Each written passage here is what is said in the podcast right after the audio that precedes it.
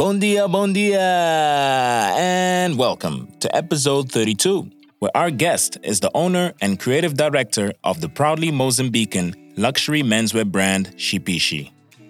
He is a mellow cat with great energy and a heart of gold. We wanted to record with him for a while, and it was surely worth the wait. So, please welcome to Kubula our dear friend Antonio Mashev Jr. Eu não roubei coisa de ninguém, desculpa lá muito. Há muito boato, há muita poeira nisto tudo, mas muita poeira. Oh, meu irmão, me deixe em paz, por favor. Popular de Moçambique. Ficar em casa, ficar em casa. O governo disse todas as pessoas têm que ficar em quarentena. Não se aprende o leão, o comportamento do leão online. Não se aprende o comportamento de crocodilo online. Futebol, profeta. É, é pecado. Espera, é errado assistir futebol. É pecado assistir futebol. Assistir Messi. Jogar assim como jogar. Espera. Messi, Cristiano Ronaldo e todos os seus adeptos vão parar no inferno. Por e quê? é Cacó Felipe o seu livro que vai julgar. Tony, Tony Town, Yeah, for Mr. sure, Shipishi, man. the For one and sure. only. For sure, Thank man. you for uh um uh what what is it? Is it grace gracing us with your presence or is it blessing us with your presence? I, I never know. I think both both work. both both work. Yeah, but thank you for that. no, no, thanks a lot, man. Appreciate it. It's it's a pleasure to be here, man. You guys have yourselves a great platform. Um, it's it's beautiful to you know to hear your your interviews, and uh, it's it's also really nice to um, you know see um, you know young Mozambican content creators come together and networking through the space that you guys created. You know, I've listened to a lot of your episodes and I've learned so much and I've heard so many people that I now want to connect with, you know, based on this platform that you've created. So, um, you know, don't take this lightly. It's, it's beautiful what y'all doing over here, man. Wow. That's an amazing compliment. Thank you. Uh Marcio? I don't even have a comeback yeah, wow. Uh, thank you, and and thanks for thanks for for tuning in. Thanks for listening to us uh, doing this. We, uh, you know, uh, it's it's uh, it's kind of DIY here. You know, do it yourself slash uh, learning as we going. Um, and like you said, offline, like we're not journalists or anything. Um, here it's just uh, uh, Kubula is just about talk talking, like we wouldn't anywhere. Um, so yeah, yeah. E, e aprender, meu, e aprendemos muito. yeah. Aprendemos muito é isso. Quando temos esta, cria uma oportunidade de nós nos sentarmos aqui, across someone, que vai, vai contar uh, experiências e iniciativas que essa pessoa está a ter, and uh, nós, we can, podemos sugar essa sabedoria toda. E and that's, that's the best we can do now. E vamos aprendendo, vamos aprendendo a falar, vamos aprendendo a ouvir, como tu estavas a, a, comentar a bocado, Chipiche, é tipo, that's, that's, the, that's the best thing. Porque é verdade fazemos para os outros, queremos que os outros ouçam também, mas também fazemos muito para nós. We can't say that we, we do it for, só para os outros, não. Fazemos muito para nós. E é o que keep us going, não é? Yeah, yeah, yeah. And, and the thing is, you like by the virtue of doing it for yourself, um, maybe selfishly or wh- whatever the reason may be, um, you end up doing it for others, you know, and you do it in a very genuine way. And like it's, it's just like my brand, you know, the clothes that I make. Initially, when I started, it's just clothes that I wanted for myself and I couldn't find in the market. You know what I mean? And at the same time, I was broke. You know, uh, I was out of a job, and I think that's a topic we we we, need to talk about. The idea of um, you know young Mozambicans who um, live overseas, go to school, get their uh, bachelor's degree, get their master's degree, or even PhDs, and come back home and find find it really difficult to get a placement professionally, right? Uh, and so that was my situation um, when I came back from the U.S. Uh, and look, I applied for 27 job positions, didn't get any calls except for one. Uh, went to interviews twice, but then didn't get called back. And I was broke. You know what I mean? Seeing my friends like evolving, um, going to um, going to work. You know, like Wearing suits. wearing suits, damn, wearing suits, you know, going out for drinks, chilling, and I'm there sucking my thumb. You know what I'm saying? And so was like, ah, man, I got to make a plan. And it really started with just like this little passion of like, I don't have money myself to go out and buy expensive clothes. So let me make clothes of my own. And that's how the whole idea started. So this is just to come back to your idea of like having this platform for you to learn, but by the same token, now you have millions of people learning from this platform that you created. You know what I mean? Um, and that's that's what happened to me also um, gradually. Obviously, that you know I had to now start start building a business and the whole nine. That you know we can talk about more thoroughly. But the idea is that is is you know doing something that you like. You know to to to to, to get a good feeling. Uh, and then if you vibe well enough, if you do it well enough, uh, you will attract other people um, by the same token, and and it moves on, man. Yeah. Yeah, amazing. And you're talking about your clothing. So, to whoever doesn't know, uh, uh, Tony, Tony Mashev, um, he is the proud owner of a men's menswear gentleman. Yeah, yeah, menswear, Menswear. luxury menswear. You- Luxury you better menswear. put the luxury in that. Yeah. You Oh, yeah. you can't- you it know what I'm is- saying? and- and it- and it is luxury. It is luxury. Yeah, and, it's and, awesome. and and and I'm, and I'm gonna I'm gonna plug uh, the the the name is called Shipishi, and we're gonna talk about it For uh, sure. during this episode.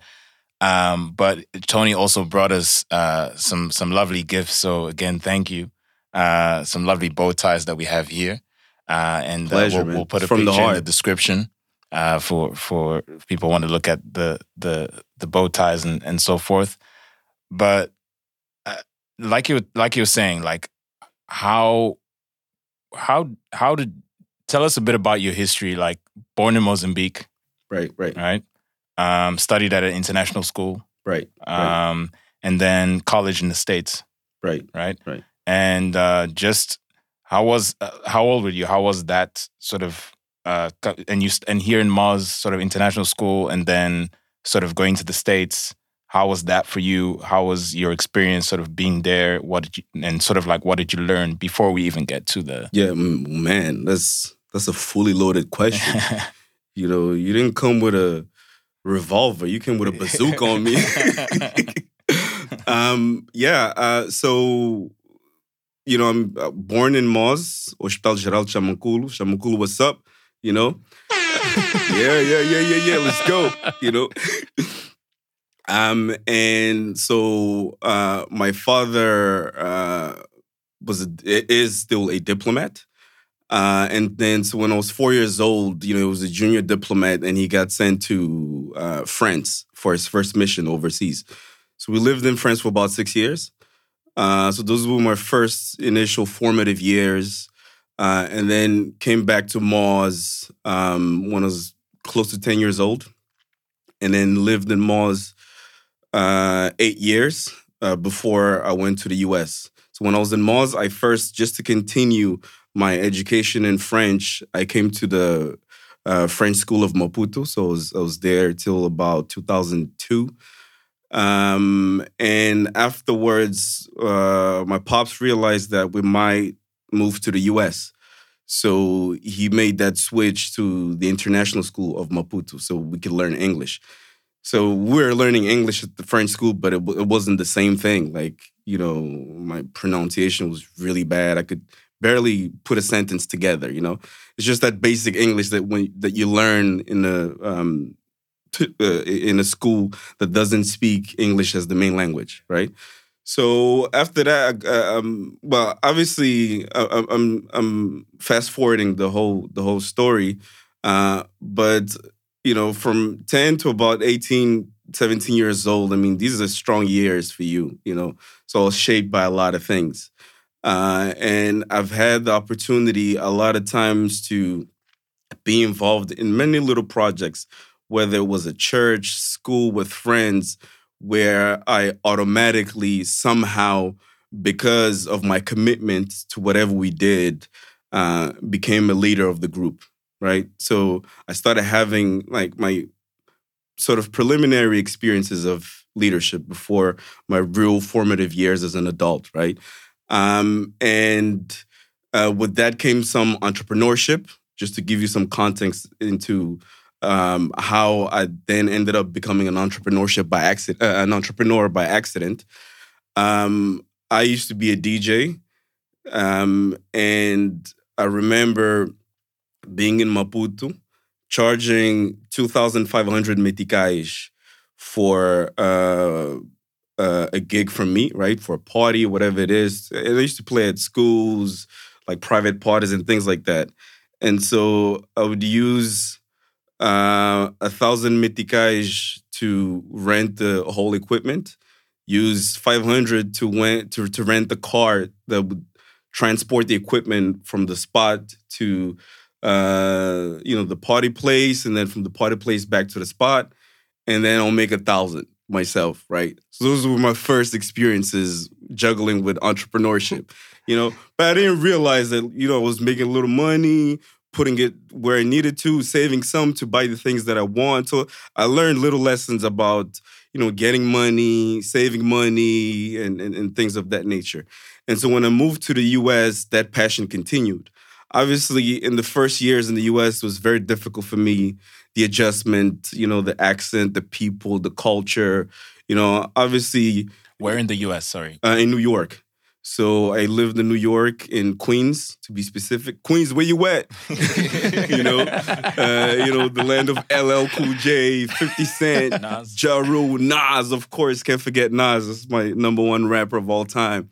You know, uh, so yeah, beautiful thing. So New York is a melting pot. You know, it's it's, it's a city um, where you find every culture. Um, you know, you walk around in the streets of Manhattan, you might as well hear someone speaking Shangana, Bitonga, you know, um, Spanish, you name it, Mandarin, you know, Farsi, whatever language, you know, it, it just circulates. It, it really is a melting pot. And uh, Queens is a small New York in itself because it's separated in, in, in, in so many neighborhoods that actually carry um, uh, names uh, associated with locations, geographic locations. So you have Flushing, which is an area where you have Chinatown. You have Southside Jamaica, Queens, which is where you find a lot of Jamaicans or Caribbean people, and you can eat a lot of that food. You know, uh, you have Little Italy, you have Little Brazil. You know, so it's really a melting pot, and you have all those cultures. So it was great for me to be there. And then as a university student, is doing political science uh, with a concentration in international politics. You know, I, I I learned to engage a lot, to network. Then I continued my DJ thing. You know, and I rose up to the second biggest club in New York, which is Club Pacha from Ibiza.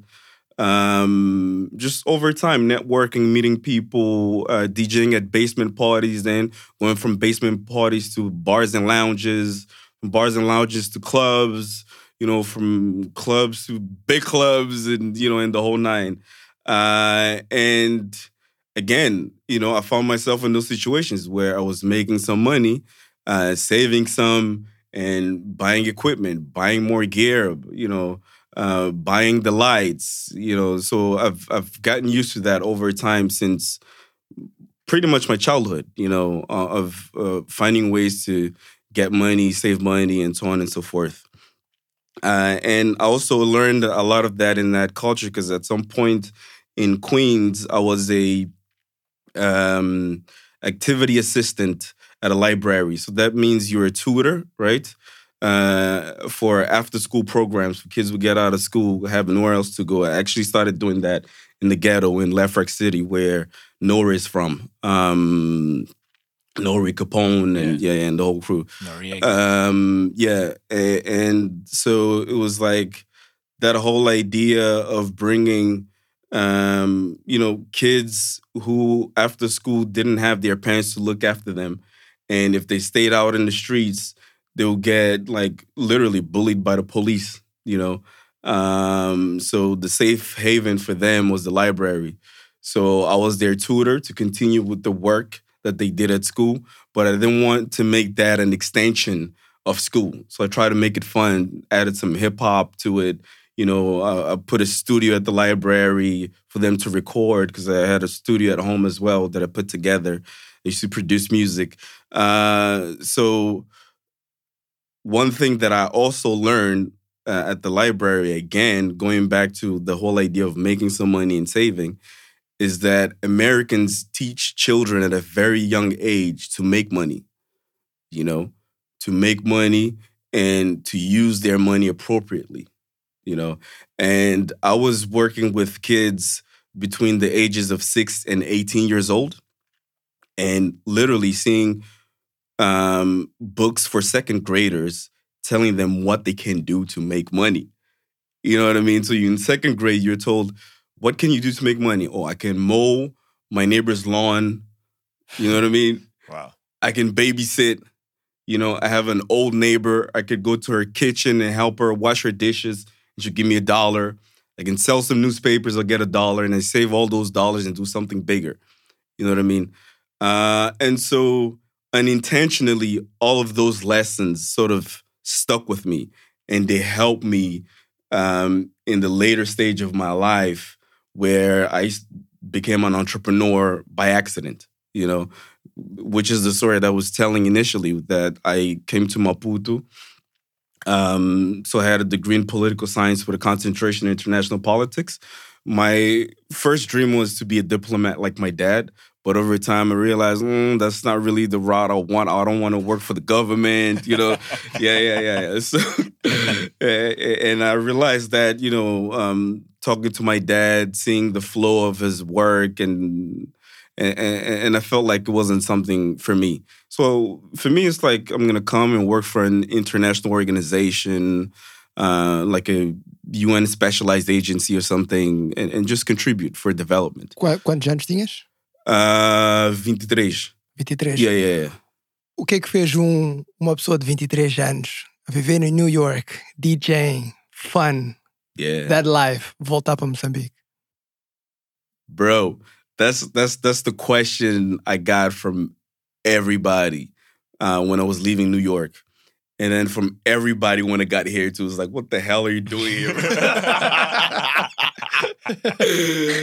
yeah man. Oh man it's crazy. Yeah and the and the crazy thing is you know i was doing all those things and i built great relationships and great networks. Um and there was definitely a lot of possibilities. But one thing um, that happened to me when I was in New York, um, I built a very strong sense of patriotism towards Mozambique. You know, it's like, bro, like these guys have it all. Everything's set up. You know, they have the whole structure um, well put together, uh, and at home, like everything is there waiting to be developed somehow. You know what I mean? And that's one of the reasons that I wanted, why I wanted to work in development. You know, is because I believe that I can come to New York, learn all these things, and go back home and implement them. You know what I mean? So for me, that was my state of mind. Uh, but I mean, I I came back home thinking, you know, they need people like me, and got this big fart on my face.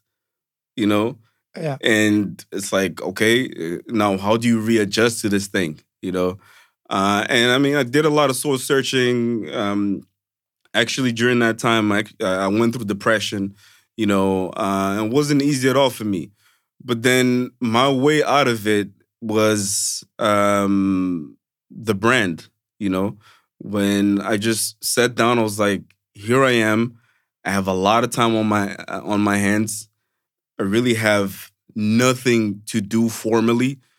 Uh, you know, I have a fresh young mind. Why not invent something? So I started making clothes, you know, playing around with clothes.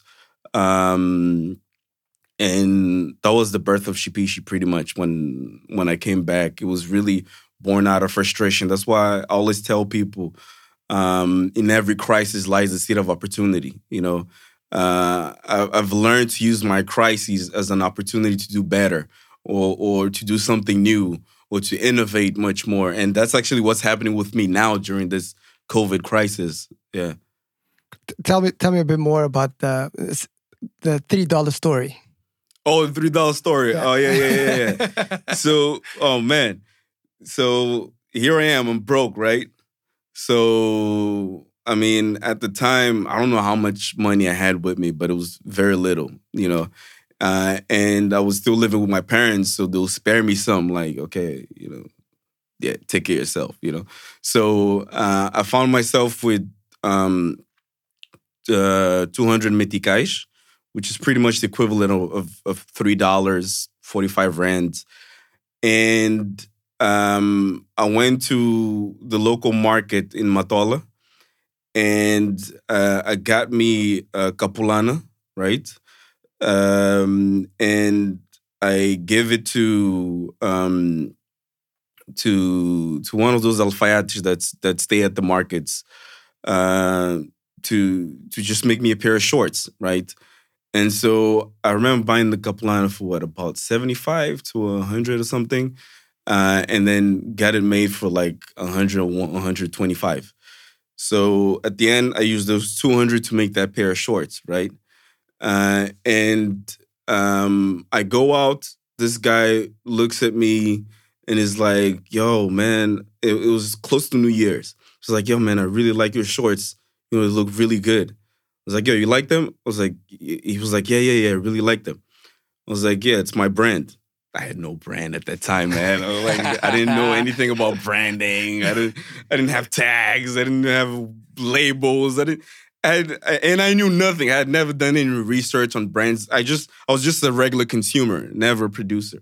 So, um, he was like, "Yeah, man, I want them." I was like, "Yeah, for sure, it's my brand. You know, I'll make it happen for you." And he was like, "Yo, so how much does it cost?" I'm like, I gotta think on my feet right now, man. I gotta make some profit out of this, whatever. So I just threw a number, it was like 800, right? And uh, it was like, cool, I got you. And so he just took out his wallet, gave me the money. So I went back and he gave me the specs of what he wanted. I bought another Capulana. I spent that very same money uh, and make that pair of shorts for him. He wore it, told somebody else about it. That person liked it with that money I made three pairs. More money came in, six pairs, 12 pairs of shorts, 24, you know, 48, and then making bow ties. And I mean, you know, I'm bad with math, so I'm not going to continue with the numbers, but you get the point, right? It started very slowly. And then the more I made money, I was conscious to save some more on the side just for a rainy day and save to keep investing. And yeah, man. So that's that's the three dollar story. That's the two hundred meticais, and that's how the brand started, and that's how it's been managed since then. And now we've we've sold in twelve countries around the world. I mean, um, you know, we have commercial presence uh, in Maputo in different stores, in Joburg, in Cape Town. You know, we're doing fashion weeks, but it really started. The genesis was three dollars, two hundred meticais, and I've never gotten any funding um, in between. You know, that's how it's grown, very organically. Oh, that's amazing. 2012. Uh, 2012, yeah, yeah, for sure. Amazing. That's that's actually a great uh, great lesson for for anyone. That's that's also a great lesson for us, man. Yeah. yeah. yeah. Amazing. And uh, you know, back to to Africa. Y'all want to go to Africa? Back to Africa. Africa. Um, and uh, obviously the challenges, as a lot of us know here in in our beloved country that is Mozambique. Um, you know, you were saying there that uh, you know you applied for like twenty seven jobs. Um, you know, probably only got was it one? Yeah, right? one call. Yeah, one call, and all of that. Um, you know, it, it, and and and that hasn't changed. You know, we we both have you know mutual friends, common For friends sure, that that sure. that you know uh, in the job market and and are looking. You know, we all do that are in the job market and and uh, looking for those opportunities and so forth. Um, you know, what you know, yes. So so you started your brand Shipishi and and and you know from from an opportunity, right? As well. What you know, you were talking about like also going through a hard time, uh, depression. Was that he being here in Mozambique, or was that Yeah. that was being here in Mozambique? Yeah, for sure. Sort of. Um, my my question to you is, what is what are you know a lot of people, a lot of entrepreneurs, you know, um, uh, talk about having money. Um, you know, not only entrepreneurs but people in general. Like, okay, I want to. I'm I'm I'm in I'm in this job right now, but I have this idea to do fashion, this fashion brand. I'm in this job right now, but you know, I'm a rapper. You know, like I went and sang. Let's get it. I went and sang last week at uh, one of the bars, whatever. Got a great response and all of that. What my question that I'm getting to is about that jump. You know, like Yeah, um, that jump of, you know, all right, now I'm I'm taking this seriously. I'm now like gonna whatever investment I get or whatever money I get, I'm gonna save X amount to grow this thing. Um, how was that for you? Like, what was your, you know, you selling those pants, uh, sorry, those shorts to that one, your first customer? It's basically your first Yeah, customer, first right? customer, yeah, yeah. uh, selling to that first customer and going, all right. Casemiro, thank you, bro. He's got a name. There you go, Casemiro. Shout out to Casimiro, man. Cha-ching. Yes. he probably doesn't know this too, man.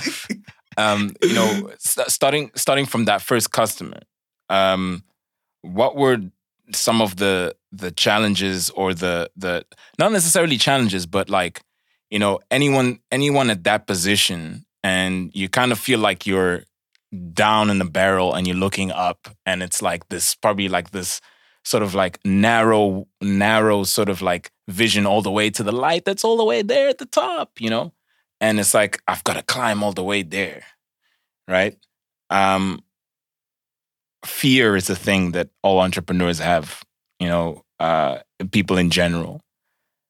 Um, for me, I've known you for a while, and I know that you're very resilient. Like, but I'm sure you had challenges, and probably did you actually have a, a point where you were like, "Nah, man, like." What am I doing? yeah, man, you get a lot of those. You, I mean, you do. I mean, just being frank, you know.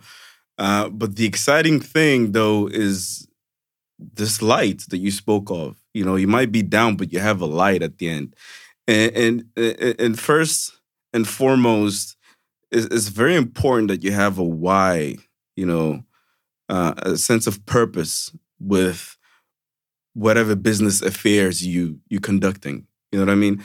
Um, a lot of people do it because their friends are doing it, you know, because it's in vogue, it's the cool thing. You know, oh, there's a fever app right now. Everybody wants to make an app. But like, how does that resonate with you? You know what I mean? I think that's the first and very most important question you need to ask yourself. Because when it gets hard, because you're gonna have to do that for a sustained period, bro. So when you get when it gets hard, for you to be able to um, struggle through the pain, something has to give you fuel, which is that passion, you know. So for me, it, once I started the brand, uh, I started having like these like very big and very ambitious ideas now, you know, because it didn't all start as like luxury menswear, nothing. It's just Capulana, whatever I was finding. I, I hadn't done any research or anything and you know just made pieces of clothing for people to wear and get some money you know um but the thing is over time now i'm starting to think like yo i learned so much in the us you know um and i've been in so many circles um that speak of excellence you know uh and so many circles also uh where i've learned that it's very possible for you to build a global brand, right? Uh, and then I started having this these ideas of, all right, I'm based in Mozambique. Then I moved to South Africa. That's another story. I moved to Cape Town for seven years. Um, but it's now I'm, I'm here locked in my room with these ideas uh, of this kid who lived uh, in the US, lived in Paris, lived a long time in Mozambique, and is now about to move to Cape Town, why don't I use all of those experiences and communicate that through a brand? You know, but those experiences allow me to have an international flair to my brand, international outlook, you know, with all the lessons I learned, whether intentionally or unintentionally. So with those uh, ideas now comes the whole idea of like, I want to build the best menswear brand in the world coming out of Africa. You know, um, if this is not happening yet, I want to be at the forefront of that movement. You know, so that became the why. You know, so that fueled a lot of my work after that. You know, um, and so again, it's crazy, right? You started with 200 meticais, three dollars. How can you think of building something, you know, that giant, uh, you know, of such an international scale? And imagine the three, four, five people I told this about how they looked at me, right? It's like, this guy's crazy. What do you mean? Like, bro, você tá aqui na cidade da Matola, pensa que vais desenvolver uma marca internacional com os teus 200 meticais, you know? That's how people looked at me. And I was like, you know, I better protect my vision, my ideas, so that I can focus. But to answer to your question first is the why. And for me, the why became that light at the end, which is a, a very, um, you know, that's a goal with a far reach, which is good because you'll have a lot of checkpoints but like, man, this is too hard, man. I can't do this. But look, not yet in that echelon of the top menswear brand in the world. You can't stop. You know what I mean? So that became my why. Uh, and I'm always driven by that, right? And I'm driven even more and more now with these with the emergence of this whole uh, black excellence, African excellence. You know, a lot of great content coming out of Africa into the world, and the world being excited about it.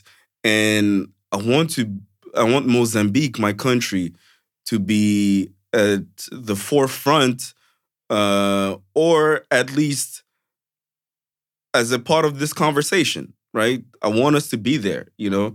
And we got great talent here in Mozambique, so why can't we do it, you know? Uh, and yeah, going to the challenge now, challenges. A lot of people say, yeah, because we don't have funding, we don't have a government structure, we don't have, um, you know, the right means to build businesses. Uh, but I mean, I argue that for me, everything was born out of a crisis all the time, you know? So it's like, dude, like, even if you have 50 meticais in your pocket, you can flip that somehow and turn into a 75. You know what I mean? And again, that's me also growing up listening to Jay Z, listening to Nas, a lot of, you know, hustler rappers, you know, uh, showing me that you can literally turn a five into a 10, a 10 into a 20 you know and i've heard one of y'all episodes where you spoke about the idea of saving in mozambique where you have people who only make 4000 meticais a month. And i mean that's that's awful first of all. That's awful. You can't live i can't imagine myself living you know um, with that income um, in this country uh, considering the conditions you know that we in and you know um, and, and, and I mean pricing and everything else. But if you're making four thousand meticais, mind you that you're always going to spend some money on futile things, on things that are mundane somehow. Like let's say you spend five meticais buying gum or mint, you know. You could choose to like save that five, that ten, and guess what? If you save that five for ten months, you you have a fifty. Did you have that 50 before? No, you didn't. You know what I mean? Uh, and then if you buy, you know, a couple oranges or apples with that 50, you know, and flip those oranges or apples, you turn that 50 into 100 in less time. You know what I mean? And you can do that progressively, you know? And, and so for me, this is my answer to everyone who feels like funding is a handicap yes, it is a handicap. Yes, but we can't look at that as the main problem. The main problem is what we want to solve in society. And for me, it became a deficit of like, uh, you know, high quality brands coming from Mozambique in the international market. You know, that sense of pride, you know, that we need to have as Mozambicans in the content that we produce, um, the things that we create, you know, um, and, and, a lot of things along those lines. You know what I mean? So if you're fueled by that, like money over time, if if you really hustle and bustle, you can make some money. You can make it happen. It gets difficult. There were times when I wanted to expand because now all of a sudden we have a lot of attention. And I realized that, damn, I created all this buzz. Like, she's now in Hollywood in 2015 at the Emmys. And I mean, if Jay Z's like, I want, I want 100,000 bow ties right now, I can't give him that, you know? So, uh, uh, how's that happening? You know what I mean? So, that's when the fear factor kicked in and I started knocking doors. Uh, and I didn't look, you know, listen to this carefully. And I think this is a very important message for young Mozambican entrepreneurs and entrepreneurs in general. I didn't look for sponsorships. Uh, people here tend to try to rely a lot on sponsorships. Obviously, you have um, brands here that uh, want to uh, sort of leverage someone's fame or someone's success or certain brand's uh, reach, right?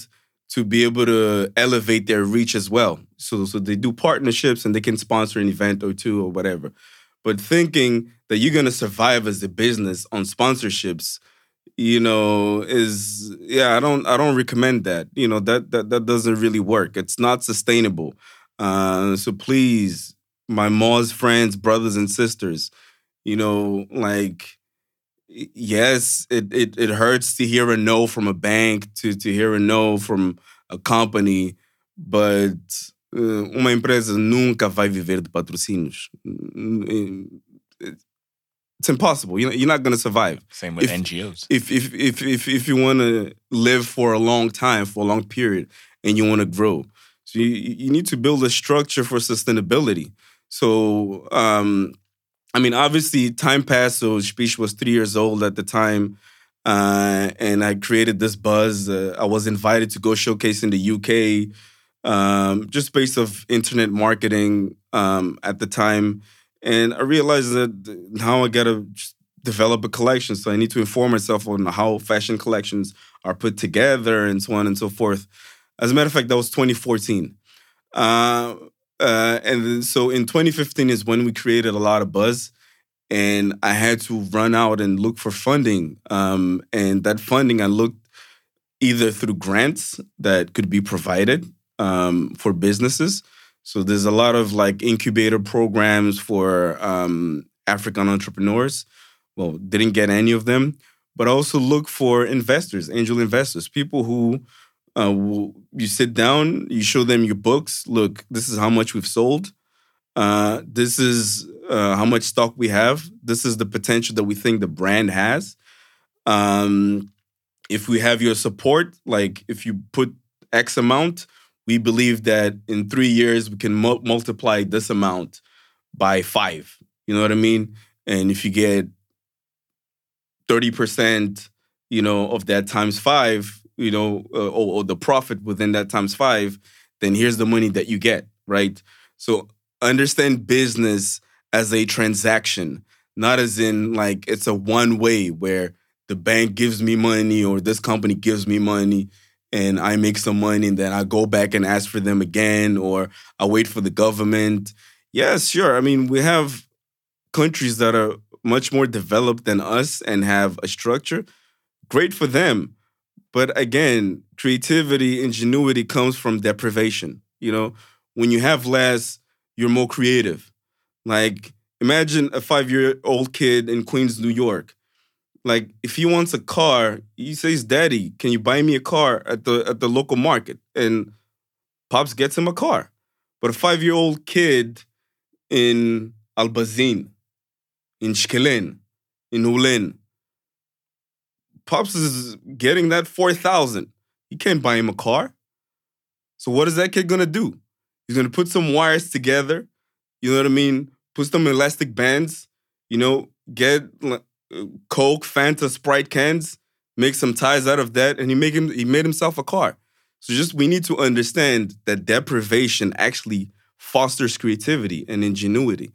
And I think that's the mindset that, that, that I think we we need to have when we want to go for funding uh, or when we can't get funding. We we just need to be creative, like get an extra job, like uh, do like use a trade that you have. I speak French, English, Portuguese.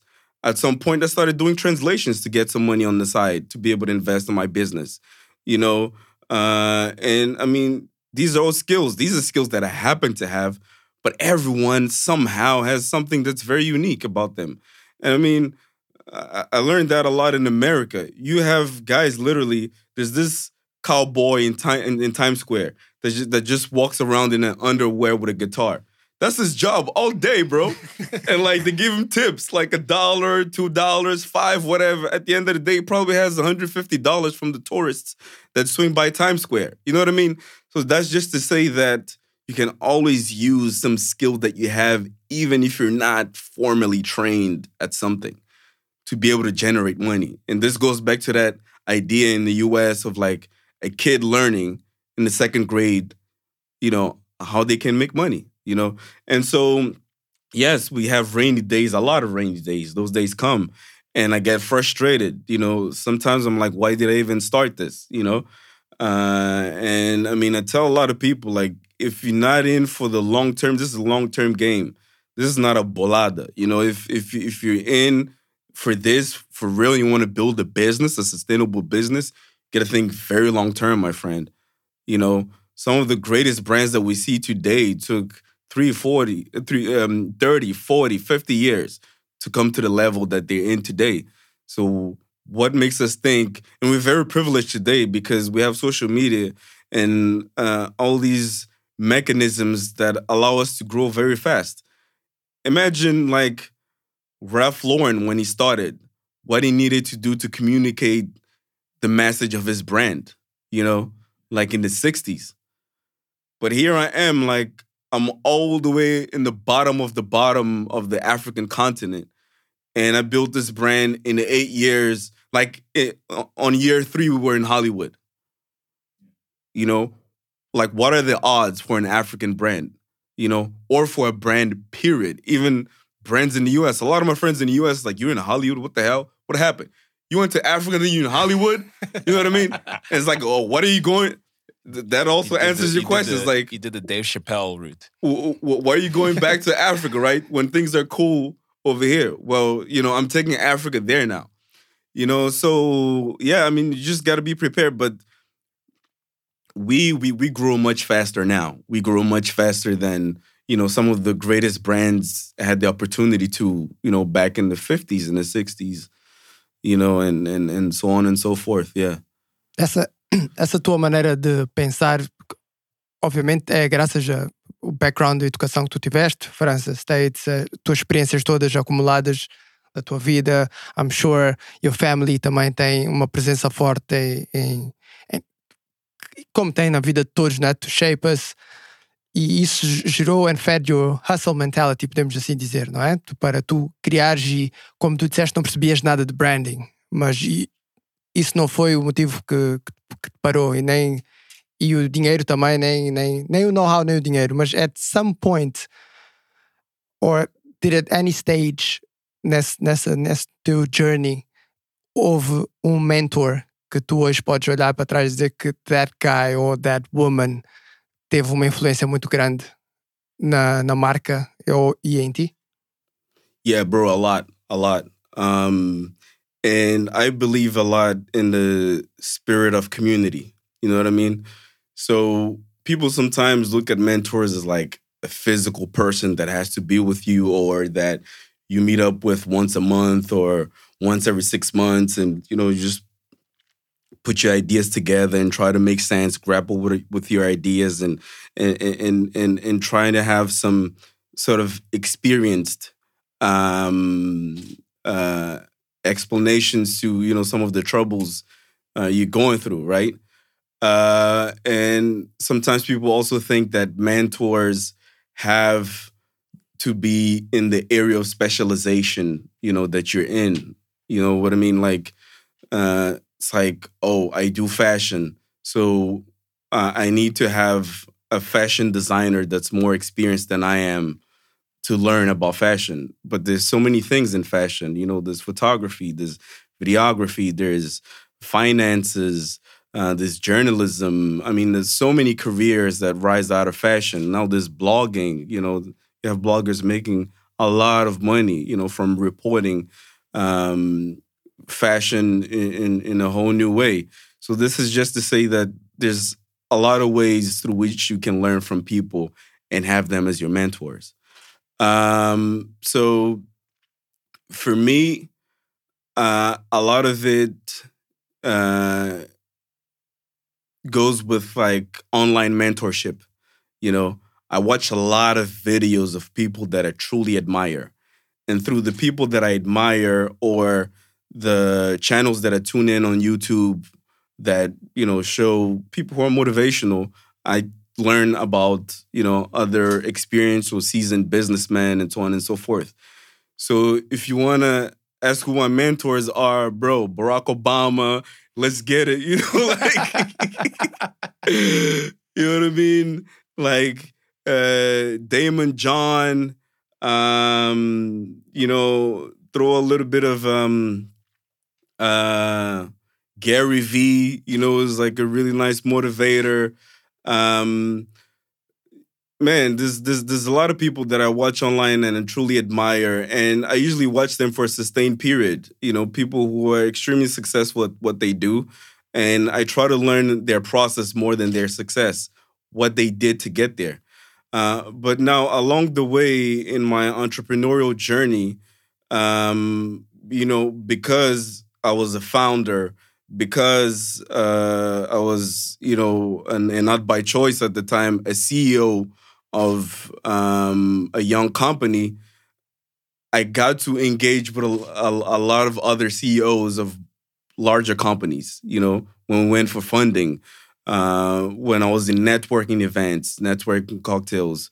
So I'll always try to like communicate a lot with them and just pick their brains and and learn a lot um, um, from the way they present themselves um, to the way they carry out their business affairs, to the way that they market product, you know. And when I came to Mozambique and I was learning about fashion, uh, I spoke to a lot of people also locally that I thought were more advanced than I was in the fashion industry. Uh, and I sat down with them to like just get some advice and you know uh, get a feel of um, or, or, or get a pulse of what the fashion industry looks like in Mozambique and outside of Mozambique and how people are surviving. What do they do? So I'm a very inquisitive and curious person. So I've sat down with Wasi. She's given me Wasi Zakaria. She's given me incredible, um, you know, advice. Very early stages of Shipishi, uh, and then she also introduced me to Taibo. You know, um, his brand was about five years old at the time, five to six years old at the time, and my brand was zero years old. You know, so for me, was someone that was much more experienced in the fashion industry than I was locally, uh, and he's also someone with that international outlook. You know, uh, really part of that wave of. Um, African um, artists and, and African entrepreneurs that um, are pushing the envelope you know, outwards. Uh, and you know, we can be here in this conversation, and somehow I'll I'll be getting some mentoring, you know, on the questions that you're giving me, my reaction to these questions, on uh, the uh, your approach to problems, you know, through discussion. You know, I get a lot of mentoring as well, and being very inquisitive helped me a lot, you know, throughout the years. And obviously, my dad is someone to really look up to. I have a lot of conversations with. Uh, you know, for instance, when I started managing people uh, for real, like for a mission, and not just like being team lead somewhere at school or in church or whatever. Uh, had some troubles. Like it was a bit difficult for me, and was like, this is different. I'm used to being the guy who does everything. Now I have to manage people, allocate tasks, monitor these tasks, and And so I asked my dad. My dad is is uh, a director at the Ministry of Foreign Affairs, uh, and I'm like, "How do you do it with your staff?" You know, and he'll give me some jewels, you know, on that. You like just you know tell me the way he does things, how he manages it, and I'll learn. You know, uh, and so being very inquisitive helps a lot. Uh, and for me, at the end, because of that, in eight years, you know, uh, of building a brand, I've met so many wonderful people, made great connections with CEOs, uh, with different founders. You know, I've gotten to travel, you know, um, be with high level officials and ask them hard questions. You know, uh, for instance, uh, I'm a Mandela Rhodes scholar. Uh, so what got me to Cape Town is because once I was very frustrated with my state of affairs in Mozambique, uh, I started applying for scholarships. I applied for 12, and at the end, finally, I got one, which actually ended up being the most prestigious one of all. And there, I also found other mentors. You know, it, it's a scholarship uh, in South Africa uh, that was founded by Nelson Mandela with the idea of building exceptional uh, leadership capacity um, in Africa, right? So they take this group of young people, yeah, they pay for their master's degrees uh, or po- postgraduate studies, but they also train them through workshops uh, and exchange ideas on how to be great leaders. So they bring also other leaders of Fortune 500 companies. You know, I've had breakfast with Mo Ibrahim, you know, one of Africa's first billionaires. And because I'm inquisitive, I've asked a lot of questions. I could consider that mentor mentee relationship, although it was for breakfast, but I got so many uh, gems from that conversation that I've gone back and applied. And that's the thing that I, I really appreciate about myself is when I learn something and I come across a situation where I can actually implement that thing. I'm like, oh, Mo Ibrahim told me that five years ago. This is how I should apply it right now. This is where this fits. You know what? Like Barack Obama expressed himself in a certain way in a different in a, in a difficult situation, right? Uh, and now I'm being asked a really tough question by my employees, and I need to give them a frank answer. You know, how do I answer that? You know, um, so yeah, so that's been my relationship with mentors. I can say that I've probably had, you know, over a hundred mentors uh, and counting. Uh, but that also uh, gave me the ability to later on become a mentor myself. So through the Mandela Rhodes Foundation, uh, I've been uh, I've volunteered to be part of a mentorship program where the youngest scholars come in and talk to leaders in things that they're interested in uh, and want to learn more. So we build this mentor mentee relationship, and I've now mentored about eight to nine people uh, within that program.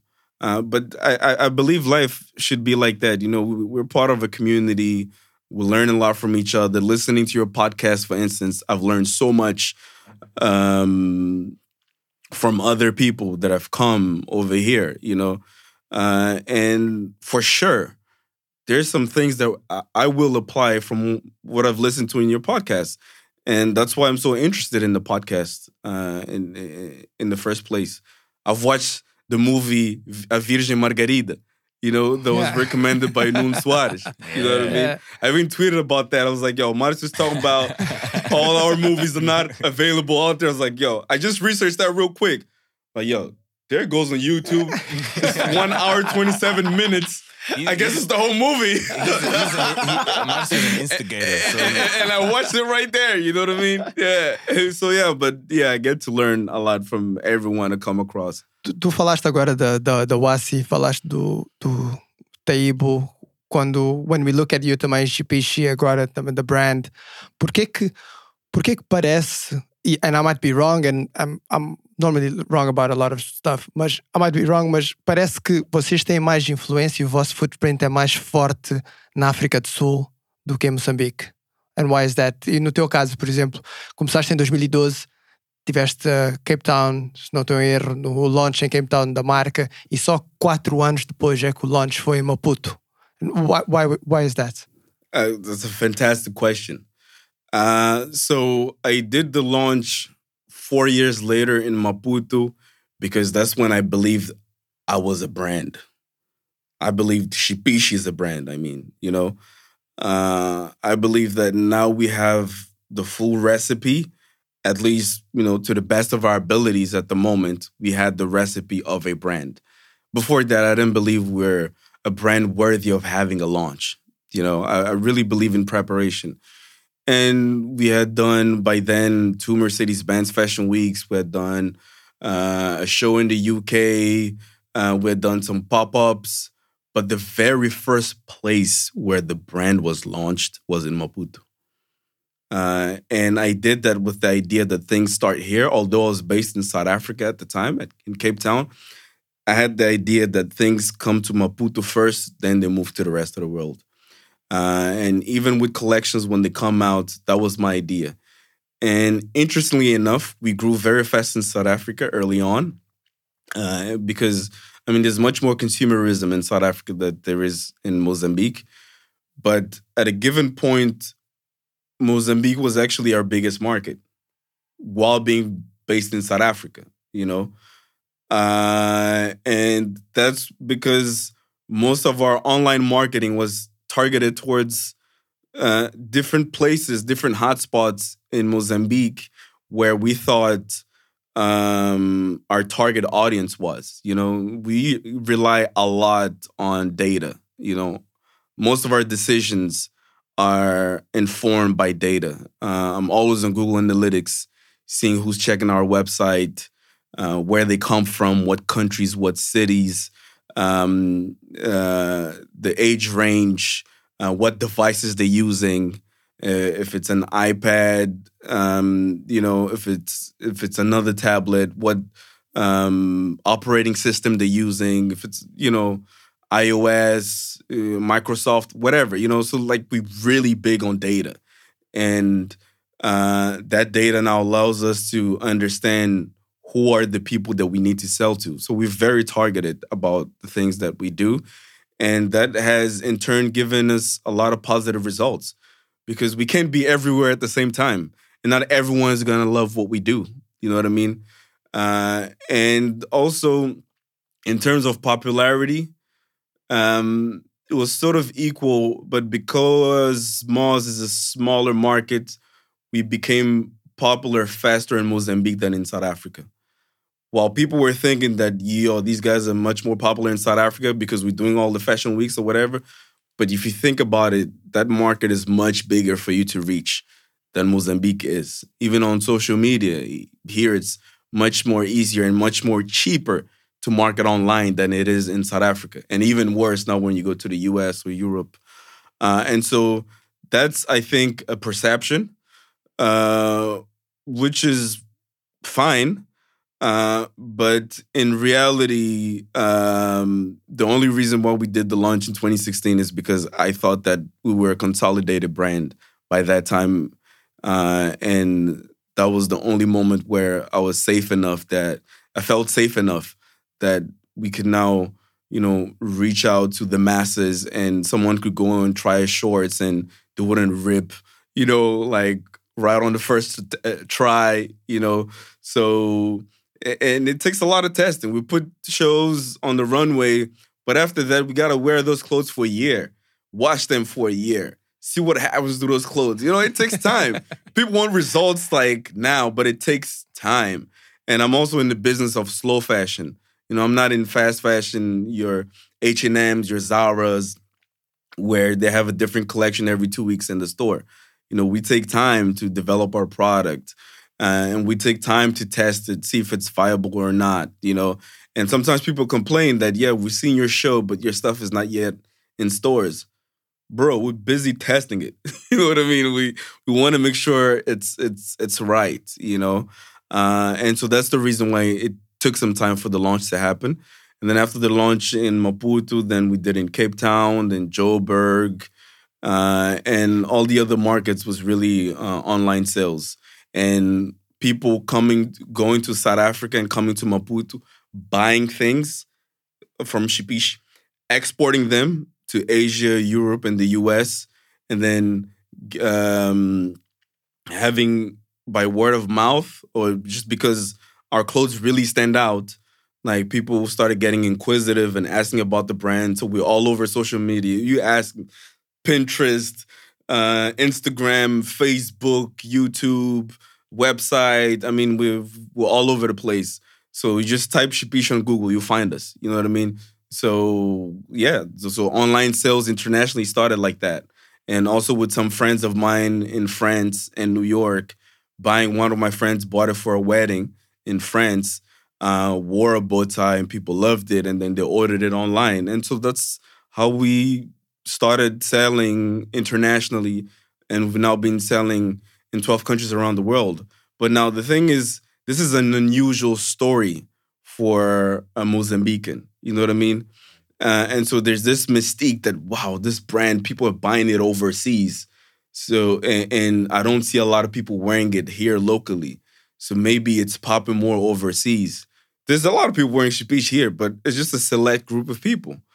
You know, um, it's the target audience. You know, like you go to a wedding here, you'll find one person wearing Shipishi, maybe, but you won't find 50 people wearing it. You know, and if you do find 50 people wearing it, is maybe because you you sing 50 bow ties in the wedding. You know what I mean?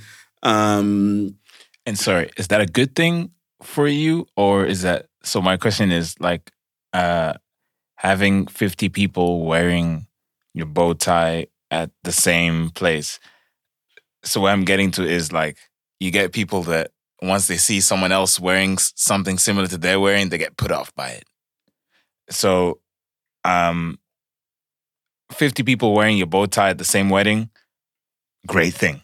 Of course, I, I would think so, right? Like, fantastic. Um, that business wise. No? Yes, of course, definitely. We got to make sales, man. yeah, hey, dude. Trying to eat. Trying to eat. Exactly. Um, you know, you you you uh, one one of the things that uh, so what I'm getting to is that I think that um, the the great thing about uh, certain brands that that I like, and you know, yours being one of them, that's Mozambican uh, and so forth, um, also comes with a, a certain class which is what I want as a consumer. You know, I want to wear things that won't rip tomorrow, like you're saying, take time in the testing and all of that. Um, but it's also like I feel that there are people that uh, it's like there's nothing there's nothing wrong with being niche, right? Um, exclusive, exclusive. Um, you know, being in your lane.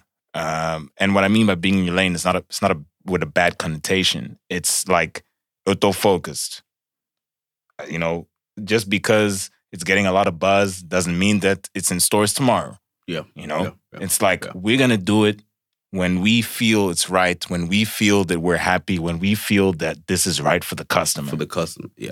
Yeah. We focus a lot And for that. me, that's so important in anything, not just fashion, For sure. no matter what, sure. in everything. It's Yeah. it's so important that attention to detail.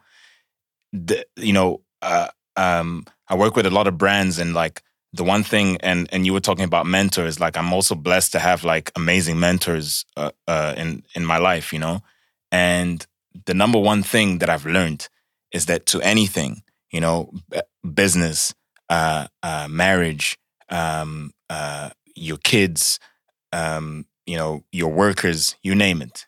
It all starts with a foundation. It all starts with the values.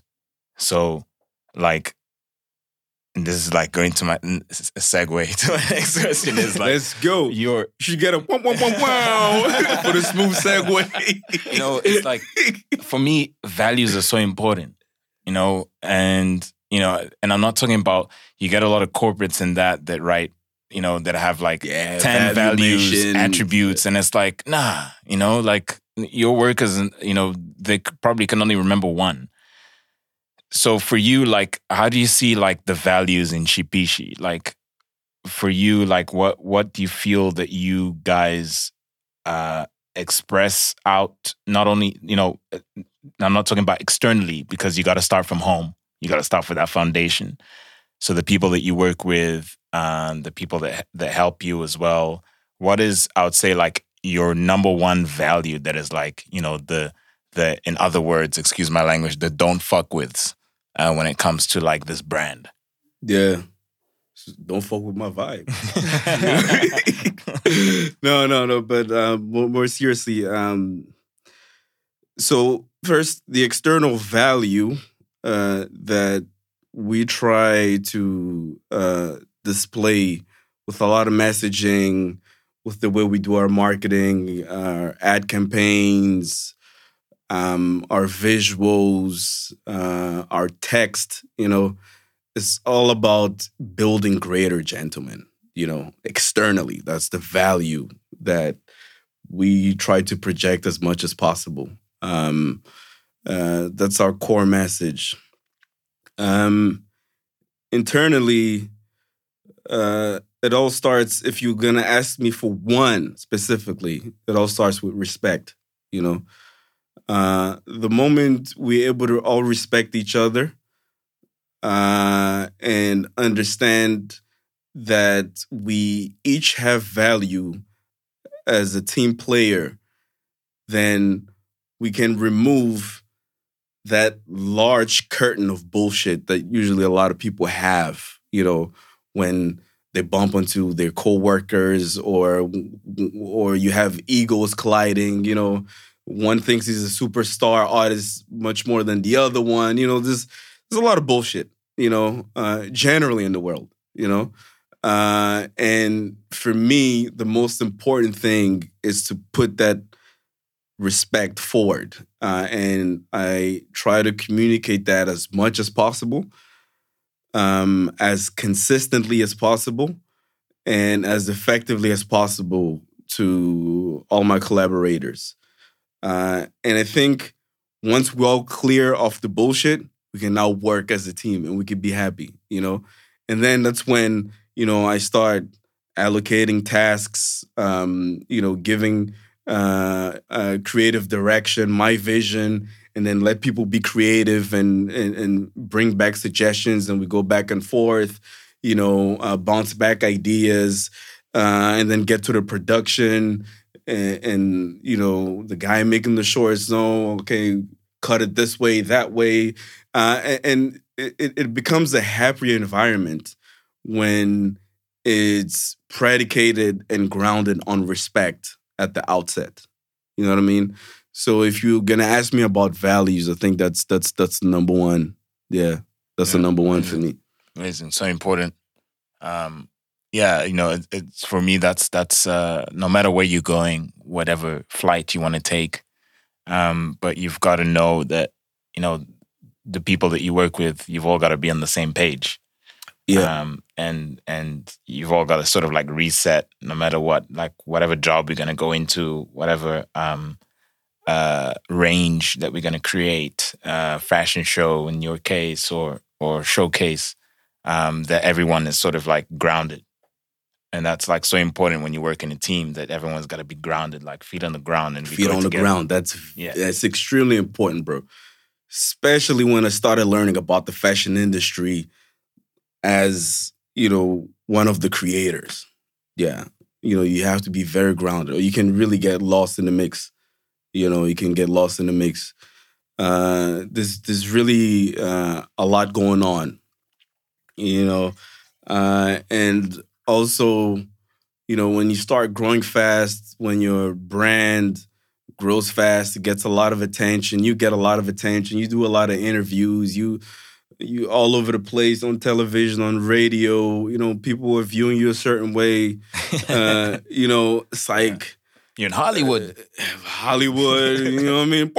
You know, like, um, you know, uh, it's you get that odd call, right? yeah, it's it's it's but it's very easy for people to get lost and get very superficial and and, and and when you really get into the fashion life and you live that life for the moment, it's very fast, man. It's very fast. Like shows, models, naked back and forth, like after party this, celebrity that, whatever. Like then you go to some parties that look like Illuminati parties. Like it's very fast, you know. Uh, and then when you bring some of your collaborators to you know these events and these functions, like, and then they had the privilege to do that with you, but then another collaborator didn't, you know. We need to make sure that we're all on the same page so we can produce and be as efficient as possible and grow. Uh, so if you don't lay the groundwork for that respect to happen, then you're gonna have incidents where you're gonna have problems trying to manage people, manage egos. You know, you don't you don't want to deal with that, especially as a creative. You know, you like you want your space to be positive. You want positive energies around you, and so you want to make sure you create that environment around you, so that the people closest to you can also uh, be productive and and elevate and create greatness. So yeah, man, respect, man, is is, so important. Uh, it's so important, and people get it twisted uh, in these industries. You know, uh, someone is uh, seemingly your friend today, tomorrow they're looking away. You know, uh, and so for me, it's also been great lessons. You know, uh, about where to channel my energies. and, and how to deal with a lot of those situations. And I mean, having the privilege of going through all these experiences now helps me take a step back, you know, uh, when I'm out of that life. And I actually spend a lot of my time out of that life. I'm, you know, I'm a family guy. I'm like, I chill with my family Yeah, mostly. I was you about know. I was about to Yeah. say like So, how, uh, how are your kids? Oh, they're good, man. They're Yeah. good. Yeah, yeah. The little one, bro, he needs some carolhos sometimes, man. Aquele puto precisa de carolhos, meu. O gajo, é, But it's lá. usually like usually like that with boys. yeah, boys, boys, boys. Yeah, I love my kids to death, man.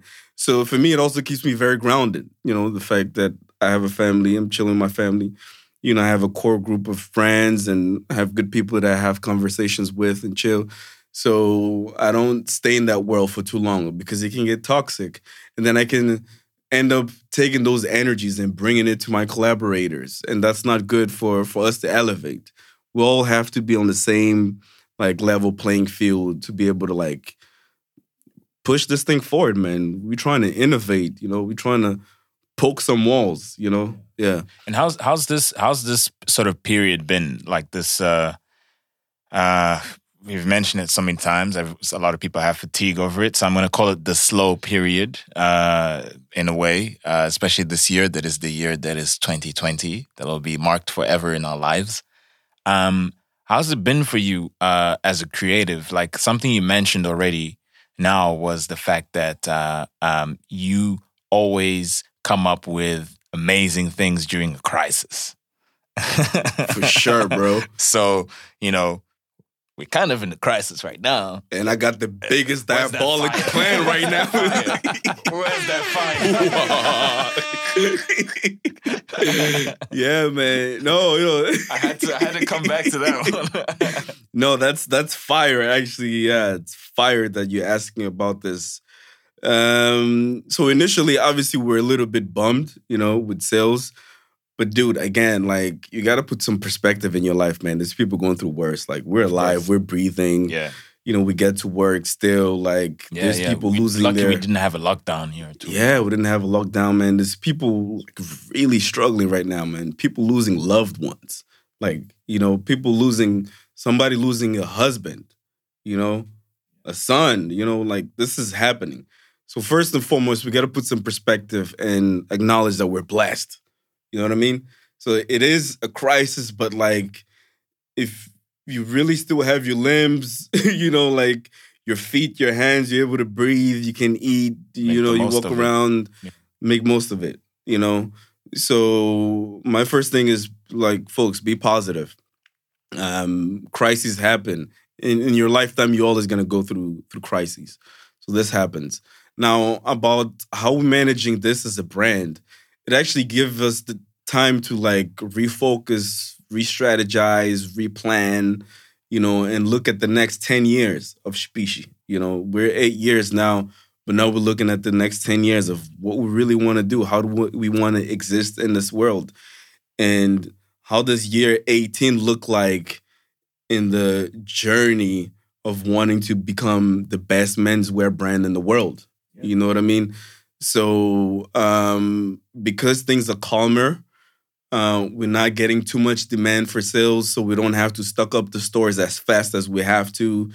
Um, we don't have to, uh, uh, you know, make a million orders for weddings. You know, we don't have, you know, all that movement. Have to, uh, you know, try to figure out how to transport things from SA to Mozambique, from Mozambique back there to SA. You know, like things are much more calmer. The borders are closed. You know, things are much more calmer. So they're giving us the opportunity to um, rethink, re-strategize, refocus. You know, plan, uh, and uh, we've been able to identify some of our um, gaps and weaknesses at the moment uh, that we realize that if we don't fix these, we won't be the best menswear brand in the world. You know what I mean? Uh, and it give us time to study other brands, bigger brands, how they did it. Uh, you know, what was the road to becoming a recognized international brand and have stores uh, in different places around the world, have a flagship store in your main town. How does that work? And uh, one of the things that I've understood is that, and that's a big problem with us, not only Mozambicans or Africans, but as consumers, we don't own our means of production a lot of the times, right? So at Shipishi, if we have to make 100 bow ties um, in one week, it's cool. We can make that happen. Now, if we have to make 10,000 bow ties in a week, then we can make that happen. We have out, to outsource services. We have to now start working with our CMTs to make sure that we deliver on time, you know, uh, take care of logistics, um, and so on and so forth. So this has actually given given us the time to understand what our needs will be for us to be able to, uh, you know, make ten thousand bow ties in a week. You know what I mean? Uh, we have to build infrastructure. We have to hire people. We have to train people. Uh, we have to retain people. Um, we have to uh, learn how to manage a factory. We have to. So all of that is then is broken down into a ten year plan. That's uh, broken down into yearly plans, uh, and then quarterly tasks that are measurable. You know what I mean? So the first task obviously will be do research, you know, because we can't move around, and the research is mainly online. Learn about the great industrialists, how they did it. You know, we're very fortunate that we're in a country that's uh, very unexplored. You know what I mean? Um, the the loop the loopholes are like loopholes. Yeah, not like yeah. loopholes. Yeah, yeah. like there's a lot of loops. yeah, yeah, yeah. huge, huge. So, so we're studying all that. We're taking the time to actually study of that, all that, and plan and write it down, and give us give ourselves deadlines to accomplish certain goals. You know, um, and, so that's that's been the exercise. It's been a very fun and ex and exciting exercise uh, because I get to discover so much more. I was stuck just doing the daily stuff that we didn't have time for reflection, you know, to look back where we were, where we are, to be able to shape where we're going. You know what I mean? So that's a lot of what we've been doing lately. I mean, Marcio, Marcio only like recently only like discovered your brand, and one of the things that he mentioned to me was that um, the the it's really refreshing because you're not using like even in your designs like now uh, uh, that we see, and and Tony's wearing some uh, shipishi pants right now, which are amazing. Um, for example, like the patterns that you're using are not the the the insight that that Marcy said. Like they're not like um like the capulana that you see sort of like day to day. Was was that? Am I am I, put, am I putting this right? Yeah, não é, não é um jab a quem faz moda de Yes, capulana, no, because we love exactly, it, because yeah. it looks awesome, mas temos todos que admitir que há muita gente a fazer capulana. Há quando Yeah, se fala yeah. em, em, em, em Sure. design moçambicano, em, um look mais nosso, Right. a primeira coisa que nós pensamos é Capulana. De certeza que para aqueles que fazem, deve ser extremamente mais difícil para poder stand out, não é? O que eu gostei muito quando vi your brand e and I went through your Instagram e para além da qualidade and attention to detail e tu vês mesmo que there's, there's a lot of dedication and hard work que vocês põem no que apresentam às pessoas é que os padrões não são os padrões that we used to. É um padrão, pelo menos para mim, é um padrão que eu só vejo convosco. Não, não é um padrão comum, não é um, não é, não é um padrão do. ah, como é que chama? Os casamentos, depois do casamento? Shigiano. Yeah, não é um padrão yeah. de Shigiano, estás a Yeah, ver? yeah. Not, not again taking a, a jab yeah, at Shigiano. jabs, yeah. Not that. É, é só diferente. It's É isso. observation. Yeah, e, é, e é muito. And, and I got something to say about this whole Shigian thing too, bro. Chill, you know. Some people, yo, relax, man. Yeah. Então, e, e eu estava tava browsing on, on, on your YouTube channel and uh, e vi os ads. And your ads are just amazing. Let me just say Thanks, that. thanks, they, bro. they, Appreciate they, it. they, they beautiful. And I wondered, and I asked Ugo about this, how much of what you make do you put back into the brand? Uh, financially, Yes. okay. Uh, all right. So let me let me start from the beginning. So first is is the patterns, right? That Yeah. that that we have, um, and, and we make, and then the whole Shigian question as well. So I mean, obviously, we have to stand out. Like you have to be unique, uh, and you have to do it in such a way that a one year old can understand the difference between your brand and everybody else. You know, and especially, and this is what I learned about luxury brands. You know, they have a message, they have a core story. Um, but one thing that stands out, um, you know, and that's the oxymoron, is that they're unique. You know, um, luxury brands are very unique. When you look at Louis Vuitton, you understand it's Louis Vuitton. You know, when you look at Burberry, you know the monogram, you understand it's Burberry. You know what I mean? Uh, it's it's very easy to spot whether it's the logo, um, if it's a monogram, a certain pattern that they create. So I studied that a lot when I decided that we were going to turn Shipishi into a luxury brand. You know, uh, and so that was very important to do our research and also to design some of the patterns. A lot of them we buy them already made, but from you know like uh, very exclusive suppliers, uh, and hence sometimes the price, you know. But it, has to do with a lot of uh, factors. Uh, and sometimes we design them ourselves and put them out. But the important thing is that you're consistent in a way that even a one year old can understand the difference. So, my son, right, uh, my youngest son, so I have two kids. I have Kikiana, who's six years old, and Kiani, who's about to turn two in October. And both my kids, so Kiki was probably at two years old.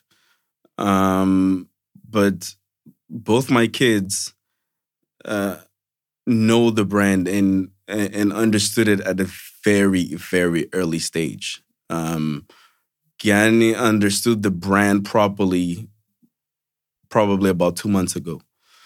Uh, so it was like one and eight months or so. Uh, and he saw my he saw the logo. I was wearing one of the polos. And by the way, uh, a, a common perception is that we only do things based in Capulana, but we use all sorts of fabrics. We make fine wool suits, um, you know, tuxedos. We make gentleman essentials. We have caps, you know, with our logo on. I mean, we have polos, we have t-shirts. I mean, we're a full-on menswear brand with all the gentleman essentials.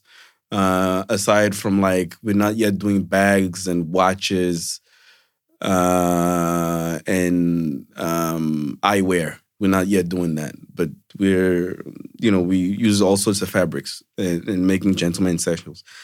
Um, but going back to my kid, so he saw the logo on the polo, he touched it, you know, and went around it, and it's like very unique. The X, like you can tell. Um, and I was like, é shipishi. Gianni é shipishi. It was like shipishi, you know? And this other day, I was wearing like a shipishi shirt with a lot of patterns on it. I was like, Yan é shipishi, right? Uh, and third day, he looks at my pants, he touches them, he's like, shipishi. You know what I mean? like he got it, you know? We were like just watching one of the commercials that we shot and haven't put out yet. And he saw the logo pop in. I was like, Shipishi. You know, he sees the bag. He's like, Shipi. Kid doesn't know how to read. Looks at the bag, the branding on the bag is like Shipishi. He looks at the bow tie boxes. He points at that. Now, mind you, I hadn't told him about the letters, right? But he looks at the box. He recognizes that that X is very similar to the one on the logo. It's like Shipishi. So I think you've done pretty well if a one year old is supposed is able to um, sort of differentiate between you and another brand, right? Um, and we've been blessed to be able to do that. I've been blessed to be able to learn that, and blessed to to be able to uh, do that. And and thanks for you know um, saying that that it, it does stand out. It's it's for us. It's it's great feedback. It's great data. It's a reaffirmation that okay, I think we're doing something right. You know what I mean? Yeah. So now about um, how much money do we put back into the brand? That's that's a wonderful question. So I have to be very honest. It fluctuates. You know, bro. There were times when I was broke, broke. You know what I mean? I was like, damn, there's all this money from the brand. Like, I don't want to splurge, but like I gotta pay some bills, you know? Um, and I get other incomes from other things I do, which I then flip them and put them into the brand to create more. And and that's how I've been financing my brand actually. Um but like there are times when like yo, your bank account, your personal bank account is on E and like I take some from the brand and use it for something and I pretend I'm paying myself. You know what I mean? Just to not feel so bad, you know? Uh, but in general, I would say that I'll put back about 70 to 80% of the funds and let that work, you know? Uh, and, and for me, it's so nice when you you've then built a system, right? Build a sustainable business whereby the stuff is in different stores uh, you have control with support of your collaborators, obviously, control over the stock. You know what's going on in the store. And then at the end of the month, like you get the invoices, you get paid, and then you amass that amount and make sure to uh, reinvest uh, in the stores that are giving you the money. You know what I mean? And I mean, that taught me also a lot about finances. Because, for instance, in Southern Africa, we're retailing in about seven stores. So, and we don't have our own stores, by the way. We retail through other stores. For us, we save a lot, you know, on rent, on so many other costs. Yeah. There's too many fixed costs. Like I hate fixed costs, you know. Like I hate that. So I try to like cut them as much as possible so we can actually make money and grow. But the thing I was about to say uh, about the stores is that let's say I give a store 100 bow ties, right? Uh, and I give another store 100, two stores, 100 each. One store sells uh, 10 bow ties, right? And the other one sells 90 bow ties. Well, obviously, I'm going to invest much more on the one that sold 90 bow ties to be able to uh, reposition those bow ties, right, to make more money. And then we get the data that, oh, maybe because it was Father's Day in that region, uh, you know, a lot of people bought bow ties. You know, we try to understand why, you know, we, we got so many sales. But we reinvest where we're getting more. Like if you're not selling anything, like we're not reinvesting back in you.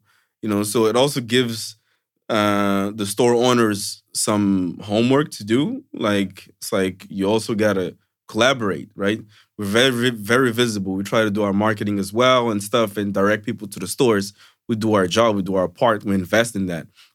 Invest heavily on marketing. You know, I rather I rather be investing on marketing than uh, on, on renting a space. You know what I mean? For me, it brings.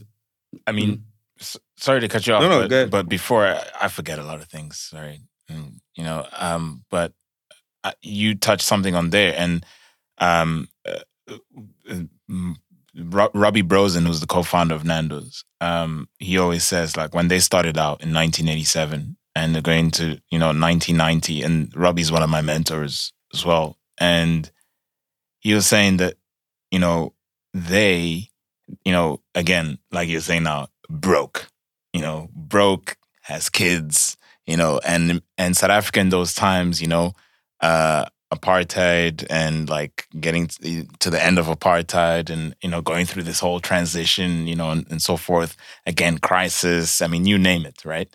But one thing that they did is like sticking to their guns and marketing played the biggest role in everything. Yes, the content, meaning the product, was fantastic, you know, uh, and that has to be fantastic, you know. Of course, that, yeah, that, that is no question, right? Um, but the marketing was so important, so much that like you get a lot of finance guys that would join the team and all of that, and they'll be like, "You guys are spending so much on marketing and so forth and things like that." Yeah, But marketing brings the bread, you know, it, it does. and and uh, People don't realize that Yeah. it does. It does. Yeah. And and one of the things that that I've learned from him is that like clever marketing, um, you don't have to do like the thing about marketing is that like it's it's it's also like a world of its own. Like what I love about marketing is that like it it's um it ha it's a great mixture between between tradition and exploration. Mhm. So what I mean by that is that like Sure. there are the the the the things that like you've got to have in your communication. You know Yeah, yeah, that you know you That's gave the example of your yeah. kids understanding your brand. You know by the X Yeah. by certain characteristics, and they Yeah. got it. There's got to be certain things that are like When I know. walked out the house, my son was like Shipishi. Like, exactly. But but then there what's exciting about it is that there's this room for exploration, meaning that like you can do anything.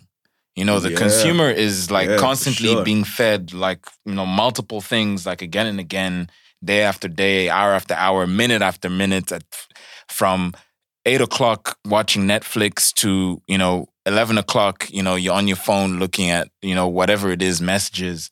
You're being fed with things Mhm. and you know marketing in whatever ways it, it comes it's it's it's it's so important it's so important for more and more the entrepreneurs to start thinking about uh, uh, how they're going to to in what ways communicate Mhm. and what i mean by communicate is that like you can do anything right if if if a certain channel works for you and and that channel works for you then great you know that's that's working for you you don't have to be a brand that like i'm going to open a facebook a twitter a pinterest a tiktok a you know all of these different things Damn, we don't got no everyone- TikTok. Just thought of that. no, we're not doing TikTok. but but my point being is that like you've got to be very clever in your selection and like where the audience you want to reach and uh, uh, is, is sort of living because that's the whole point right you you want to you want to make sure you've got your your loyal guys you know engaging with them but you also want to get new people in the club right yeah, for sure. so Yeah. you've got to juggle Sure. with that.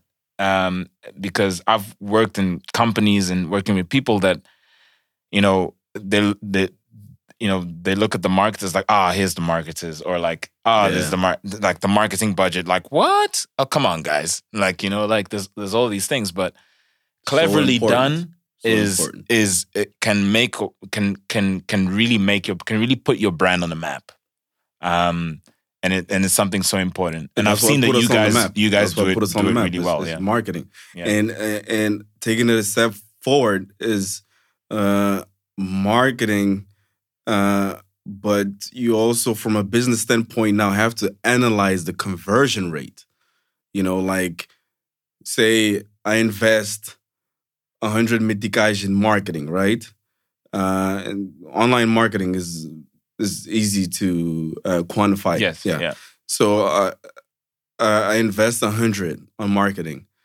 With that hundred, I got let's say a thousand likes, right? Uh, and I got about twenty five comments, which shows engagement, and I engage with that crowd, you know, as a brand.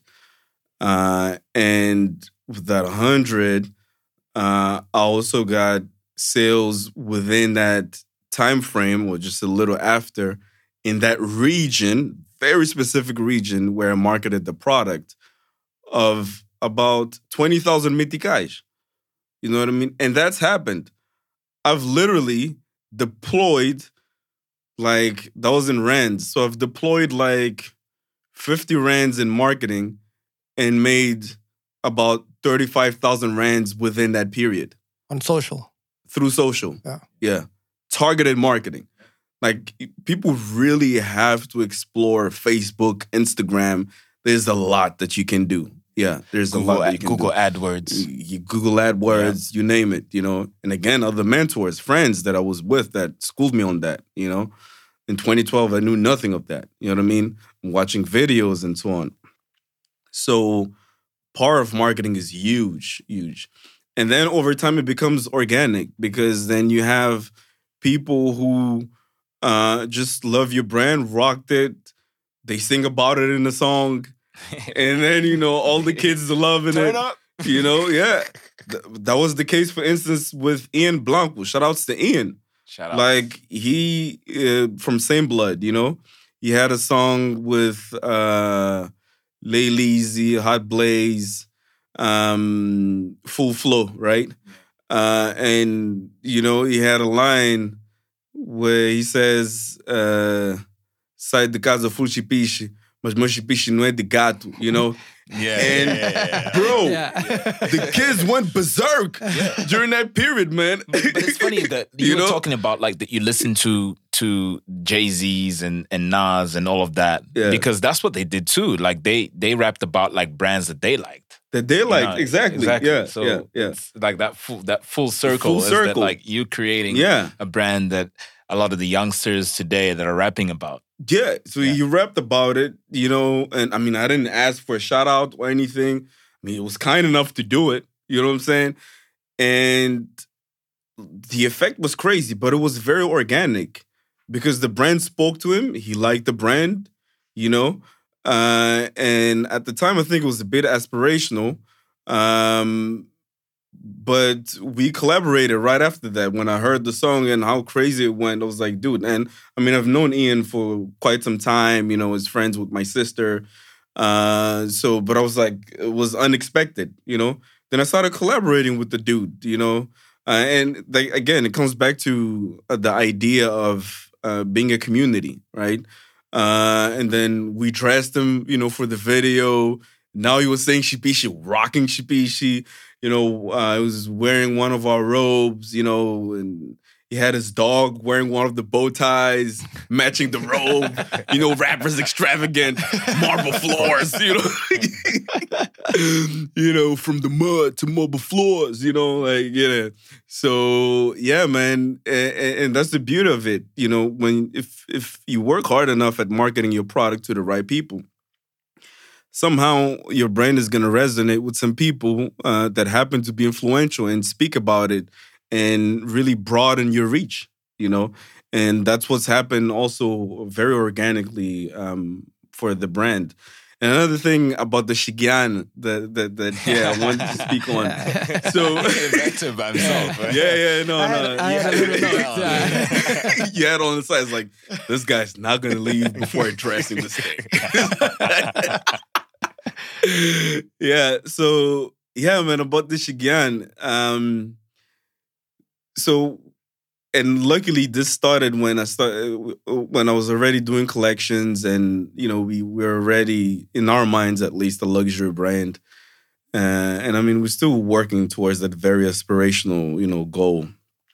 Um that you know orders started coming for uh Shigan. So someone's like, "Yo, we really like your brand. Like, you know, would like to give you 50 capulanas so you can make us some clothes." And at the time, obviously, uh, uh, I was I was so focused in the mission, right? And as a brand, we were so focused in building this brand that we were confident about who we were. We had an identity, right? And we couldn't compromise with that identity. So uh, we've gotten people numerous times sending us like 50, sending us messages wanting that to happen. And our decision was we're sorry, but we can't do it. You know, if you want something, it's, um, you know, look at the, um, the range that we have of designs. Uh, and we can give you some options of colors and fabrics. Uh, and then you can pick from that, and then we can make 50 units for you of whatever it is that you want. We're fine with that, you know? Uh, but getting 50 capulanas from you is like, that doesn't work for, for us, right? And so that was the that was the answer. Uh, I mean, it's pissed off a lot of people, but over time, people learn to respect that. Uh, and I've had a conversation with someone that's like, like, really, have you gone to Nike with your own colorful leather and be like, Nike, please make me a shoe? You know what I mean? It's like, as a brand for us, it doesn't work like that. Yeah, uh, uh, totally understandable because it wouldn't be shipishi. Exactly. It wouldn't have the identity. Yeah. I, I I can't put my label, I can't put my tags, my logo on that. It just wouldn't be Shipishi. Yeah. You know? Uh and uh good thing is over time I've also through the work I was doing uh, and I've been doing in fashion, I was able to to meet with other Mozambican designers. Uh, and so as I met them and I understood what they did, when people came to me for that, you know, Shigian or whatever, I was like, look, you know, I'm not talented at that, but I know a cat who's really good at doing that. Yeah. So contact this dude, Exactly, like yeah. who'll hook you up, you know, like you'll do it very well because that's what some of the brands uh here, not all brands, but are very good at.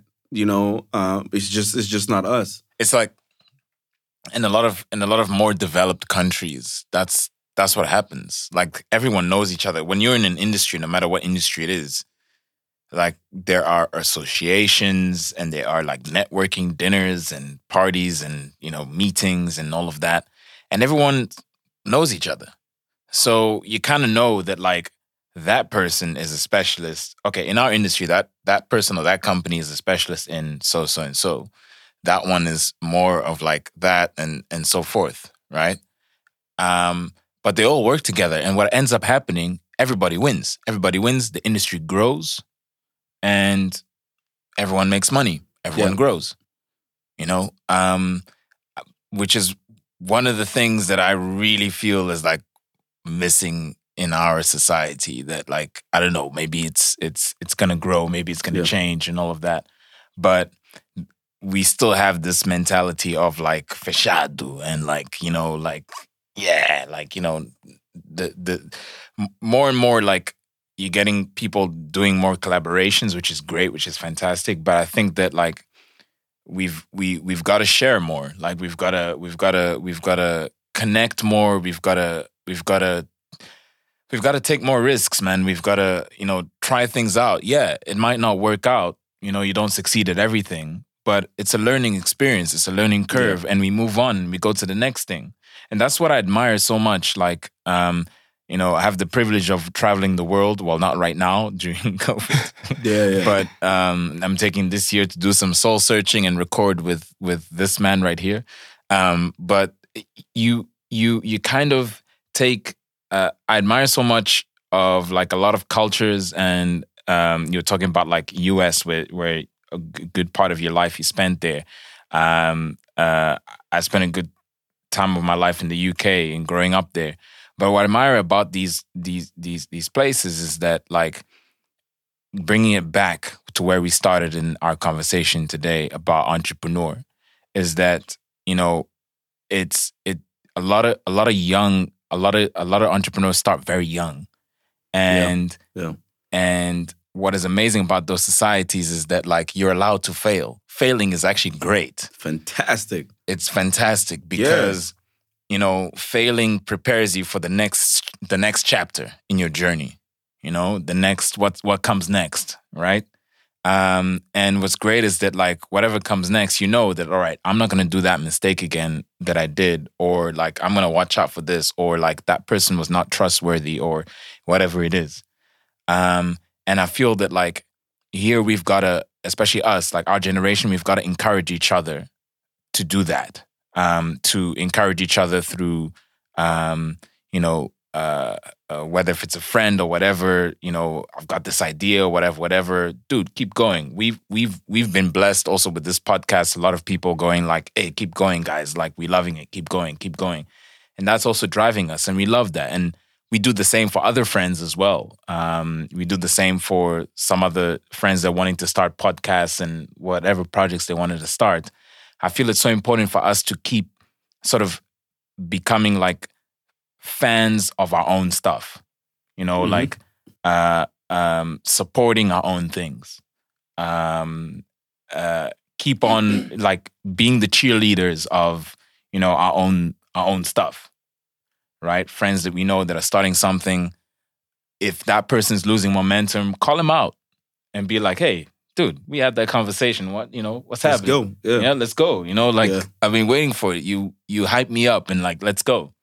You know, I feel I feel that that's so important. That starts with us because um, you know who's gonna be next to to to to run this joint. You know, it's gonna Yeah, be us. it's gonna be you know, it's gonna be our generation, and we've got to come with that mentality so that we can grow. We can grow these industries, whether if it's music, fashion, um, arts, uh, uh, um, Yeah, even politics. politics, Yeah, yeah. um, you name it, construction, Mhm. retail, you know, whatever it is, like it's it's gonna be us. So we've gotta we've gotta start this more camaraderie. We've got to start, you know, working together uh, instead of just shutting ourselves down and being in our own secretive yeah, bubbles. Yeah, yeah. No, it's it's important. It's it's very important. This this whole idea and sense of community. Uh, for me, I do it very consciously. You know what I mean? Some people do it unconsciously. I, I do it very consciously. Like, you know, I listen to this podcast because I, I feel that you guys have like a wide plethora of guests who have interesting things to say you know, in a very random way. Like, you know, you go from like interviewing a chef to like fashion designer to like a pilot, you know. So like the range is very wide. And then you have the most random conversations where you get to pick their brains and they pick yours. And through that, a lot of information comes out. You know what I mean? And uh, uh, it's for me like it's it's it's a great tool. Like we're sharing information. Like I learned about a great movie that now I share to another 20 people and probably a million another 600 people maybe because I shared it on Twitter. You know, not everyone goes and likes and retweets, but they're seeing it. You know, you have a couple people who are seeing it and they might have gone and watched that movie and they might have now created more buzz for that movie. And maybe through that, it might be recognized at another festival because more people watched it. You know what I mean? So like it's all interlinked at the end of the day. It's all interlinked. And that's what I was saying. Do not take this podcast lightly. Like not even putting pressure or anything, but you guys doing a great service to this country and the world through this podcast with like this sharing of information very openly in a very relaxed environment. You know, I mean, y'all can't see this, but the whiskey up in here is on and popping, bro. it's going down in some- here, man. You don't know what's whiskey. going on. eh? Yeah, on some Perry whiskey. And and You know? Tony, like, share your links. Like, where can people find you uh, online? Uh, I know that you've also got a website, Mhm. and I'm I'm I'm very uh, some episodes on on this on this platform where I'm like, Yeah, you gotta that. have Yeah. gotta have our own platform. So important, um, more important than ever now, especially that certain applications are getting shut down in certain countries. That's Certain- another story. Certain people are getting shut down from applications.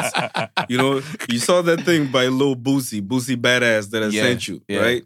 So this guy, so we're like this this rapper, right? You know that guy, Little Boosie. He was Little Boosie, now he's Boosie Badass, um, from New Orleans, that had that song "Wipe Me Down," "Wipe Me Down," whatever. So yeah, who cares? but so so this guy literally like now he's living off of because he's very vocal about a lot of issues. So people follow him a lot. He has a lot of listeners right? Uh, on social media everyone on youtube. He does a lot of vlad tv interviews. So people like actually listen to him. And a lot of people follow him. You know, so you know how like there's censorship on Instagram. Like, so I think he was in a video with a girl that showed certain parts of her body. I don't know which parts or whatever, but something popped up. Whereas Zuckerberg was like, yo, we're not having that, you know? We're not having that. So they shut down his Instagram account. You know what I mean? So like all those millions of followers gone. And mind you, this guy, uh, because of um, the pandemic, is making money off of Instagram. Yeah, I'm sure he's getting like sponsored posts, Sponsored things. posts Yeah. and things like that. So they're giving him hundreds of thousands of dollars for him to post on Instagram. So like, just like income stream gone, zero. And so this guy made a video. Was like, "Yo, come on, Zuckerberg, man, help me out, man. Just I'll do what you want. Bring my account back, Zuckerberg, man. I can't make my millions no more. You know, it's like this is real. Like you can have like 10 million followers today, right? Cristiano Ronaldo is probably one of the most followed Yeah, followed people. Yeah. So 200,000, 200 million plus. Like, I mean, he doesn't need that because he's he, you know, he whatever. can create his own app. Yeah. but I'm saying the people who live off that, you know, i- in their lives, you have 10 million followers and you make money off of that. Zuckerberg decides you sh- he shuts you down for whatever reason. Like, Yeah, hence, hence the importance of having your own website, yeah, having your exactly. own. Yeah, yeah. That's that's why I. I really I'm So- with you. I'm yeah, with you. It's so important. So, so um, you're on Instagram? Is it at? Uh, so your person, you have your personal and also Yeah, yeah, yeah, yeah. So my uh, personal is Tony underscore Shipishi for Instagram and all my social media. Pretty much, actually, it's it's the same. Tony, Twitter, Facebook, whatever. And for the brand, it's Shipishi Official for um, all social media. Official together, written in English, two Fs. Uh, and then the website is shipishi-official.com. Uh, so I mean, you get we just revamped the website, so we have a brand new website. You have a lot of our content there. You can explore through it, uh, and then I mean, if you just type Shipishi on Google, like yeah, I mean, AdWords, you know, like yeah, you, you'll find a lot of stuff. You go on images, it will direct you to you know something else, so you can contact us through I that. mean, Marcio in five minutes found lo- all your stuff, so that's a good thing. Yeah, that's thanks, good- thanks, thanks. Appreciate works. it. It works. yeah, yeah, yeah. No, no, de- definitely. We we we work hard um, to make that happen. Yeah, yeah, Yeah. And, and it's great to get this feedback. Again, it's data for us that okay, you know, the way we're doing our uh, marketing, our tags, uh, the keywords that we're putting out. You know, it all comes full circle with you know the SEO. You know, uh, people pe- people are finding our stuff. You know, Sure. Yeah, and that takes a lot of work. accessible. Yeah. Uh, and and and that's one argument that Marcus has been making on a lot of the podcasts is like, y'all artists are snobs. You know, like we can't find your stuff. You know what I mean? and so we made sure, like we made sure very early on to like yeah, I keep saying it again and again. It's like you gotta have your own platforms. You can't rely on on the Instas and, and the TikToks and, and all of that. Look, it's fun, it's fantastic and all of that, but you gotta have your own stuff, man. Like I I admire so much, like for example, like uh South African hip hop artist AKA uh, started his own app. yeah. Um um, you know, he, he's probably like one of the like artists that like uh, like like people troll him a lot and like this Yeah, and that think sure. he's arrogant or whatever. Yeah. But hey, he's got his own app. Tomorrow Zuckerberg decides to whatever, he's Yeah. still got and and, he can and communicate with, he's got his people. subscribers that Mhm. pay I don't know what it is. I don't know if it's uh, 40 rands or 50 rands uh, per month or whatever the, the, the price is. Yeah, And he's a scalable business because Exactly. he has a lot of people listening to him. Exactly. So, you know, if there's any music artists listening to this or, you know, anyone out there, uh, uh, I suggest to looking at, I mean, you know, we are as well. Like it, it's important to to have your own platforms. It's important to uh, uh, um, make sure, like you said, Tony, on this episode, data. Yeah, data, data. Make yeah. sure that you, Yeah. from day one, you are gathering that data because you know data is is the new oil. Just It like is. Nuno It's- Suarez, it's oil. Suarez said. Yeah. Yeah, yeah, It no, it's really the new oil. Th- th- There's, there's, there's that thing also. Now that we're talking about Google search and, and whatever, it, it reminded me of the question you had on the bow tie. Uh, you having 50 people wearing the bow ties. You know what? What I found out recently, searching for Shipishi data, because every week I go and like put Shipishi on Google, check all the images if there's anything new, a new buyer posted something or whatever. Check all the hashtags if the, you know there's new stuff coming out. And about uh, five to six months ago, I found out there's this guy that bought Shipishi bow ties in 2015 from like a collection that's no longer available, and he's reselling them in 2020 at a higher price on some limited edition. Like you can't get these anywhere. I'm like, what? What's going on? yeah, I was, I was kind of creeped out by that. that's when you Yeah. know you made it. Yeah, I was like, whoa, Like, you what's know- going on here? You know? And this guy's like flipping it for like five times the price. I even shared that on Facebook. Yeah, it's like, yeah. And I was like, he's right because I myself can't even find that pattern anymore. It's gone. It's it's from Mali. It's very rare. That's you know? when you know you made Yeah, it because now yeah, you got memorabilia, just like the Jordan, the Jordan jerseys. Yeah, yeah. You know, Some baseball cards. exactly. Yeah, yeah, yeah, Exactly. yeah, yeah, That's it right there. yeah, Tony, yeah.